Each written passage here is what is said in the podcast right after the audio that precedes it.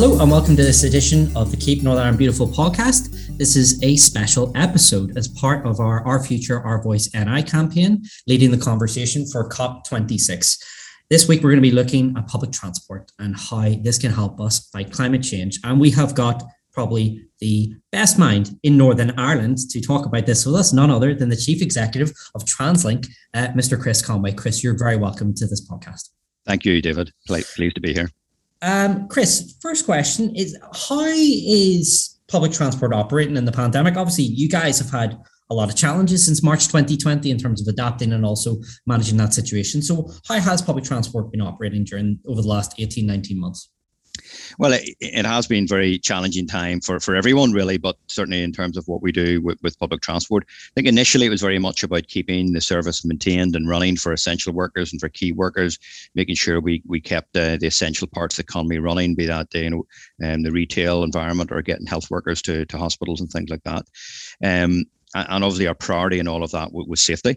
And we put a huge amount of measures in place and you know wearing face coverings, obviously hand sanitizing, sanitizing all the surfaces on our on our stations and in our vehicles, um, putting up perspex screens, um, social distancing, all of those things were put in place to keep staff and to keep anyone who needed to use public transport safe. As we've emerged, we're starting to emerge now from from COVID nineteen, and we're still doing all of those things, and still very important to keep everyone safe. Um, but we're then also helping to support the, the economy getting back on its feet again, helping people who maybe have had a very lonely existence the last eight months get back out into the community and, and meet with people. And all those things are very important, um, uh, you know, for, for people using public transport. Yeah. And have you found with obviously in the, during the pandemic when obviously we our natural inclination is to bring people together. I mean, you've, you've touched on something very important there. I mean, public transport obviously key for older people getting around, but also in terms of kind of younger people as well. I mean, have you found that as people get back to kind of some kind of normality, have you found a bit more appreciation of kind of the service that is provided and a bit more appreciation of the fact that of having good bus services, good railway connections? Yeah, absolutely. And, and I think we're seeing a lot of change in people's behavior about how they use public transport. So, you know, the commute is still slowly coming back, but it's still very slowly. People are using public transport a lot more for um, for socializing. Um, they, are looking now for later evening services.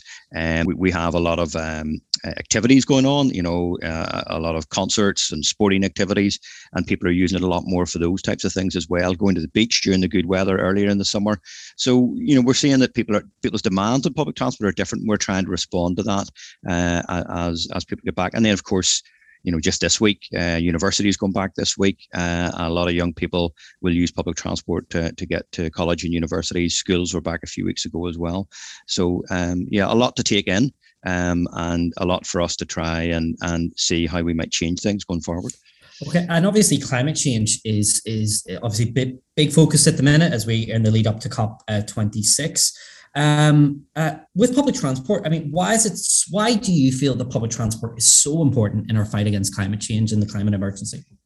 Well, transport is one of the biggest carbon emitters that, that we have, particularly in Northern Ireland. It's the second biggest carbon emitter uh, behind agriculture. Over 20% of our carbon emissions in Northern Ireland are are uh, come from transport, and and most of those come from the private car. You know, we still seventy percent of our journeys are still taken by private car, um, and it's just so important that we start addressing that. Um, and yes, of course, the, there will be technologies which will help us with that. We're moving to zero emission vehicles, for example, um, but we also, you know, that's not going to be a solution in itself. We also need to move to uh, sustainable transport options. You know, public transport uh, to active travel, and we need towns and cities to start thinking about zero zero emission zones and, and, and how we actually uh, encourage more people onto onto public transport. I mean, in a way, we're sort of turning the clock back a little bit. I mean, people used to use mass transport was was really the the main mode of transport for most people, um, going back uh, you know a few decades. Uh, and we really need to see that starting to return again. Um, and even how we lay out our cities and lay out our, our uh, residential areas, you know, needs to take count more of, of public transport and more mode to that. So I think this is a really, you know, the climate crisis is, you know, a defining moment for us right now, and and it's really urgent that we start taking action. It's, you know, we don't need to wait for technological technological solutions. In some cases, people can just just just take take the bus a couple of times a week. You know, you know, use use your bike now and again. You know, it doesn't have to be every day. Mm-hmm. simple things can make a big difference. Yeah, absolutely. And I remember, uh, I think it was yourselves a few years ago, you did that experiment kind of on Oxford Street where you uh, did you know, the amount of cars vis-a-vis vis-a-vis a bus or something like that, yeah. and how much how that, that takes off the street. And it is absolutely incredible when you know if you if you look out or you walk around city centre and you see these queues of cars that are just that they're just waiting to go nowhere, and you know uh, and and you see people kind of gliding past on the train, um, you know who, yeah. who are moving, you know. Yeah. Yeah, and certainly we've seen that with projects like Glider and some of the bus lanes that we've put in on, on the motorways even, and then obviously with rail as well. That you know you, you can bypass all the traffic congestion and uh, and and use you know use the road a lot better and more efficiently. And obviously, um, another thing, because we're talking about kind of some of the new technologies that are out there now. I know TransLink have just recently taken on some hydrogen buses. Um, uh, there, there, an order of them have just come online. How important are they for TransLink's future? And in terms of, I was actually a few weeks ago on one of your hydrogen buses in Belfast, um, and they're very quiet. It was uh, and very, very, very, very comfortable. But uh, but but how important are they for your future? Um, yeah, they are, and it's good to good to hear you using the using the bus when you're out and about, David. So that's good to see. Um, the um, look, we're we're uh, we've got three buses which we uh, ordered originally, hydrogen buses through the Office of Low Emission Vehicle Funding, um, and the we've now progressed to an order for 100 buses. That now 20 of those will be hydrogen and 80 will be battery electric. Uh, they're in production at the minute, uh, and we'll see those going. The first one of those will start arriving over the next month or so, uh, and we'll roll those out over the next 12 months, and that will make Northern Ireland, you know, the fourth largest region in the UK in terms of zero emission public transport. Um, and you know these technologies are vital. You know, battery electric has a big role to play, particularly in urban areas. Um, but whenever we go into longer distances and and um, you know heavier vehicles like coaches, for example, I think hydrogen will play a really important role there, and that's why we're keen to pilot these technologies now. Um, more support will be needed from government because these are mm-hmm. expensive mm-hmm. expensive technologies right now. But we're keen to pilot them. And as I say, having 20, we've got three out in the roads now, and then we've a further 20 coming for hydrogen. And, and even just storing hydrogen and, you know, all of that, it, it becomes much easier uh, as we go forward. Um, and, you know, the UK particularly can play a big role in the hydrogen technology uh, by investing in it now. I, I, don't think battery technology on its own will be enough. Mm-hmm. I think we'll need hydrogen technology too. Okay, so I mean, that, and that's obviously uh, going to be a big part of it. Another thing that you're that that again, particularly in Belfast, that is absolutely a big issue. Anyone who's talking about public transport, and I'm sure you must get the ear talked off you about it. Uh, the glider, the glider yep. is something that, that is big, and again, something close to my heart. It's it's it's. Uh, I live in the north of the city, so we'd very much like like to see it up there. Just before we get to to the proposed expansion, the glider recently just celebrated, I think its third anniversary of coming online in Belfast. Um, how has the east-west route been progressing, and, and what have you? Uh, are, are you happy with um, uh, with the the take up and the public response to it? Look, a glider phase one, you know, was a, a, tremendous success. You know, as you say, traveling from east to west, um, uh, and you know, in a way, all transport projects are really transport-led regeneration projects, and, and it's the regeneration effect that that has on, on the areas that, that it, that it uh, uh connects. And um, we saw about forty-five thousand additional passenger journeys a week. Um, you know, straight after the um, glider phase one was implemented, and you know, up up until COVID, we were seeing those numbers continue to increase. In fact, uh, we bought three additional vehicles since we launched Glider in 2018 and that just shows um, you know the success of it. Um, and that's about a 30% increase in usage of public transport on those corridors that it travels on. So it, it's very evident and you know it, you know people will say to me even politicians say it's one of the most successful infrastructure projects that they've ever seen implemented. Mm-hmm. um, and, and, you know, another key part, and we talked earlier about connecting communities, it connects east and west. So there are people who now go from the east of the city to the west of the city and from the west city to the city to go and have a coffee or to visit a shop or the, you know, hospital, you know, people in, in the east can go to the Royal Hospital and vice versa can go to Donald Hospital. So you know, it, it is made it's opened up so many possibilities and and it has connected communities who maybe would never have been connected in that way before. Um, and that's why it's so important that we continue the uh, development of um, glider. And if I had my way, we would launch phase two a week after phase one. But uh, we, have taken us a couple of years to, to get the consultation started. Uh, really pleased that we have the consultation out there. And I think now that people know what glider can do, rather than in the past, there was a bit of hesitancy about, you know, well, do we really need glider? Now it's more about I want it. I want it in my yeah. area. Can we have it in my area? Um, so as you know, in the north of the city, there's two potential routes, and and both communities would really like it to go there. I, you know, I think whichever route we choose, the other route we will still treat, you know, very well with zero emission buses and and and bus infrastructure as well and in the south of the city as well, the the, the Ormeau Road out to uh, out towards um, um, Park and Ride, I think is a really good solution to a really busy route, and um, which we hope will take, be able to take a lot of cars off that route. But as well as that, it, they're busy residential areas, lots of businesses in those areas too. Mm-hmm. And we'll be able to connect those communities a lot better uh, than they have been able to be connected in the past. And and I think uh, along with our deployment of zero emission uh, uh, buses as well, along with Glider, I think will give a really tremendous public transport offering to to you know people in Belfast, but also right across Northern Ireland. We have lots of other projects underway for connecting interurban connections and our new Belfast Transport Hub as well, which will connect um, both by rail and bus, you know, all parts of Northern Ireland too.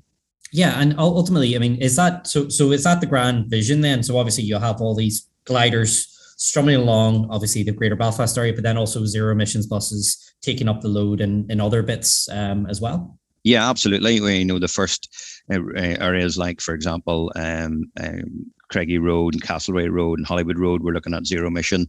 Uh, we're also looking at Lisburn Road and places like that as well. So yeah, definitely we will be looking at zero emission technology taking up the rest of the uh, load and also then connecting cities across uh, Northern Ireland. And of course, and we're looking at a zero emission fleet for Derry Londonderry as well. Um, okay, so, uh, so so so if anything, I mean the, the the momentum behind this is is it seems to be expanding. I mean, I, t- I take it you're not seeing you're you're not really foreseeing any kind of um, what's the word I'm looking for here? Yeah, I take it. I take it. The the, the momentum the the momentum on this is only going one way.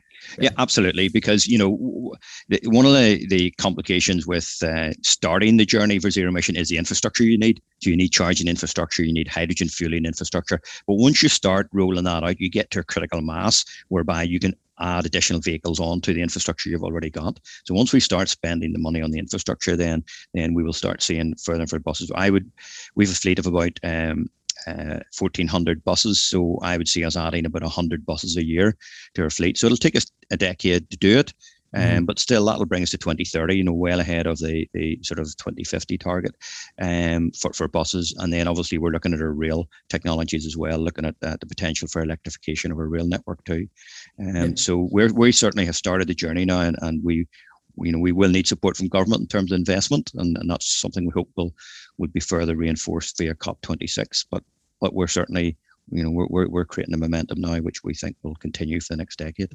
Fantastic. So it'll be it'll be crossing out now. Another uh, bit big part of the, the the piece that we're focusing on because you know obviously that that old saying if you want to if you want to get someone into a good habit you start them young. Um, how do you think we can get i mean i know plenty of young people use transport as it is as we were mm-hmm. talking earlier about going to school obviously and going and going to college um, how do you think we can get more to use public transport well, I, you know, I think um, it is our biggest demographic using public transport uh, is young people, and uh, um, uh, we need to keep people, you know, um, from 16 to 23 on public transport because we have a half fare for young people up to 16 and then just as they're starting to think about you know driving license and things like that we, we chase them off public transport by by increasing the fares. Now that's not that's I say that a bit tongue in cheek because we do have a Y-Link card, uh, which gives uh, young people a third off um, their public transport from the age of 16 to 23. So that really is really helpful. Um, but I, you know, I would like to see the, the half fare concession continued uh, until people are 23. Um, and I think that would greatly help people continue to use public transport.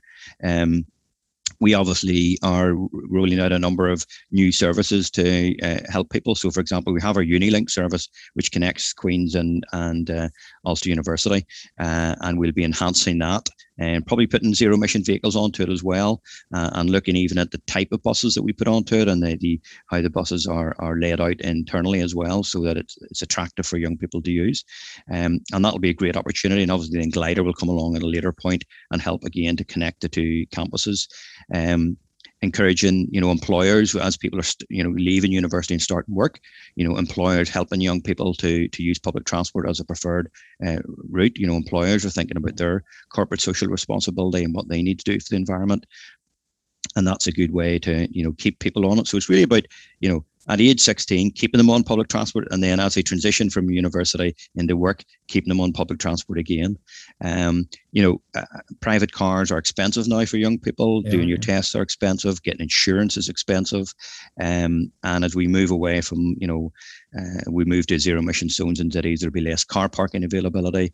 Um, and, and, I think all of those things are, are good ways just to encourage people to, to stick with public transport and to, and to help us develop the services as well. Because sometimes, you know, we, we need, you know, young people on and then getting feedback. We have um, um, a Transit Youth Forum and we try to use it to get feedback from young people as to what we can do better because um, mm-hmm. it's not just about connecting the cities it's also about interurban connections as well so how someone from a rural area yeah. get into belfast in the first place you know because sometimes they bring their car in and then they might as well use it when they're traveling across the cities so it's about saying how do we how do we uh, make that more accessible to people as well Okay, okay, and obviously, you know, a big a big part of what you were saying there about maybe extending those fares and things like that. How how could the, how, I mean, what what could be done to help you do that? I mean, what could we what could we see to help to help you achieve that target? Well, that that is uh, that concessionary funding is a government decision, so that has to come from the executive. Uh, and I think again, you know, thinking about COP twenty six and thinking about what we need to do for the environment, um, it would be a big strong message from government to say, you know, that we want to keep people on public transport and to extend that concessionary fare scheme for for young people. Uh, I think that will be very beneficial. Okay, fantastic. Um, now uh, that, that leads very nicely on to, to my next question. COP26, obviously, uh, coming up very soon. It's just around the corner. Uh, we've already talked about some things that policymakers could do, but is there anything that you want to see from this conference? I mean, what what what do you want to be seeing from the headlines uh, after the conference, and what what are the conversations you'll be looking to be having um, uh, in uh, in November and going forward? Well, I mean, it, it, it's clear that this is a defining moment for us. Um, I think one thing that COVID nineteen has taught everyone is that you know these these emergencies are real and and we've got to, uh, as a society, um, uh, take action early enough to to to to uh, address them. We can already see some of the, the fires and the droughts and different things that are happening across the world as clear evidence of of climate change. And we're even seeing it ourselves, even locally, not not to the same extent, but we're starting to see some evidence of it. So I think this COP26, you know, this year has to be really a defining moment. Um, we know that a lot of the agreements that the, from Paris haven't been accelerating fast enough and we need to accelerate some of those agreements that, that were already made at Paris. Um, you know, we talk about 2050. You know, my view, it's as soon as possible. We shouldn't be setting targets so far out that people think they can forget about them. You know, I mm-hmm. think we need some targets which talk about, well, this is what we're going to do by 2025. This is what we're going to do by 2026 and 2027. We need targets closer in on transport specifically. Um, I, I, think the you know the technologies, you know, electric technologies and, and hydrogen technologies are starting to come through, but they still need government support. They're still quite expensive, uh, and and I think if we're really serious about you know 2030 and 2035, you know, no you know new cars um, being developed that are you know through petrol or diesel, but all electric technologies, then the government needs more put more support into that uh, to really make it happen. Mm-hmm. Um, I would like to see targets for cities to, to move to zero emission zones. Um, so again, those these are things can be done quickly. And um, we keep focused sometimes on the complicated things, yeah. but these are things, you know, cities could could put together zero emission zones in their cities, you know, between now and 2025, for example, and not be a great way to get car parking and things like that out of our cities and and, and change how we're doing things. Um, and I think, you know, there could be lots of incentives that governments can do, again, not that expensive, to encourage people to use public transport, sustainable yeah. transport. So, um, um, you know, for example, there used to be tax incentives for someone to use public transport, uh, and you would do it as a benefit in kind. Uh, I would like to see government starting to move towards, uh, you know, initiatives like that to encourage more people to use sustainable and public transport. So these are are you know shorter term things that can be done in the next five years um, yes, the, the big longer term targets still need to be out there around energy and mm-hmm. renewable energy uh, uh, and those initiatives, but there are other things that we can sooner in, and I would like to see COP26 focus on some of those closer in actions that can be taken right now uh, and start getting people's you know um, behavior change to start to happen.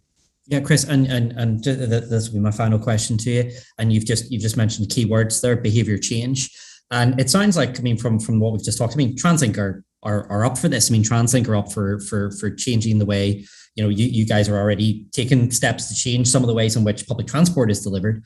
Um, you're you you you're up for these for, for these conversations and actually and and the actions that that that are required from them.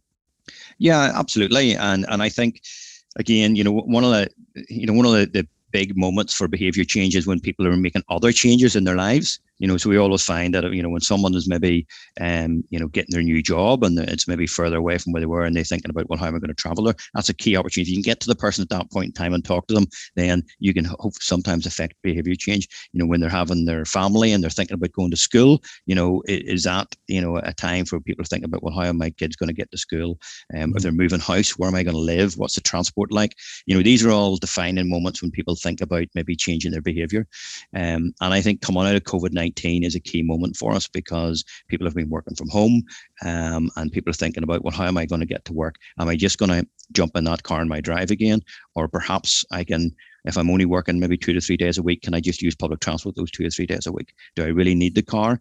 Um, or do I reduce to one car in the, in the household and then use public transport the other journeys? So I, I think there's an opportunity with both COP26 and COVID 19 for people to think about things differently as as we emerge from COVID 19.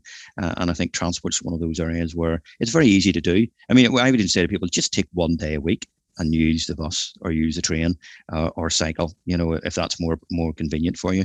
Um, or cycle to the park and ride and use mm-hmm. the bus, you know, and mix up the transport journeys. So um, you know, I, I, I think, you know, just one, if everybody did that, we'd double the number of people using public transport. If just everybody in Northern Ireland took one journey a week that they don't currently use on public transport, that would double our usage in public transport straight away. So it's, mm. it's simple changes.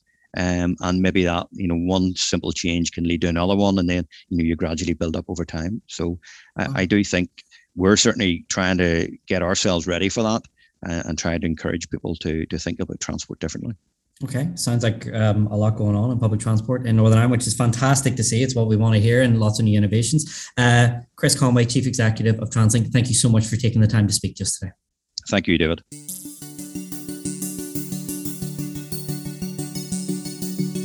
Thank you for listening to the Keep Northern Ireland Beautiful podcast. Please make sure you hit the subscribe button so you can be reminded of future episodes.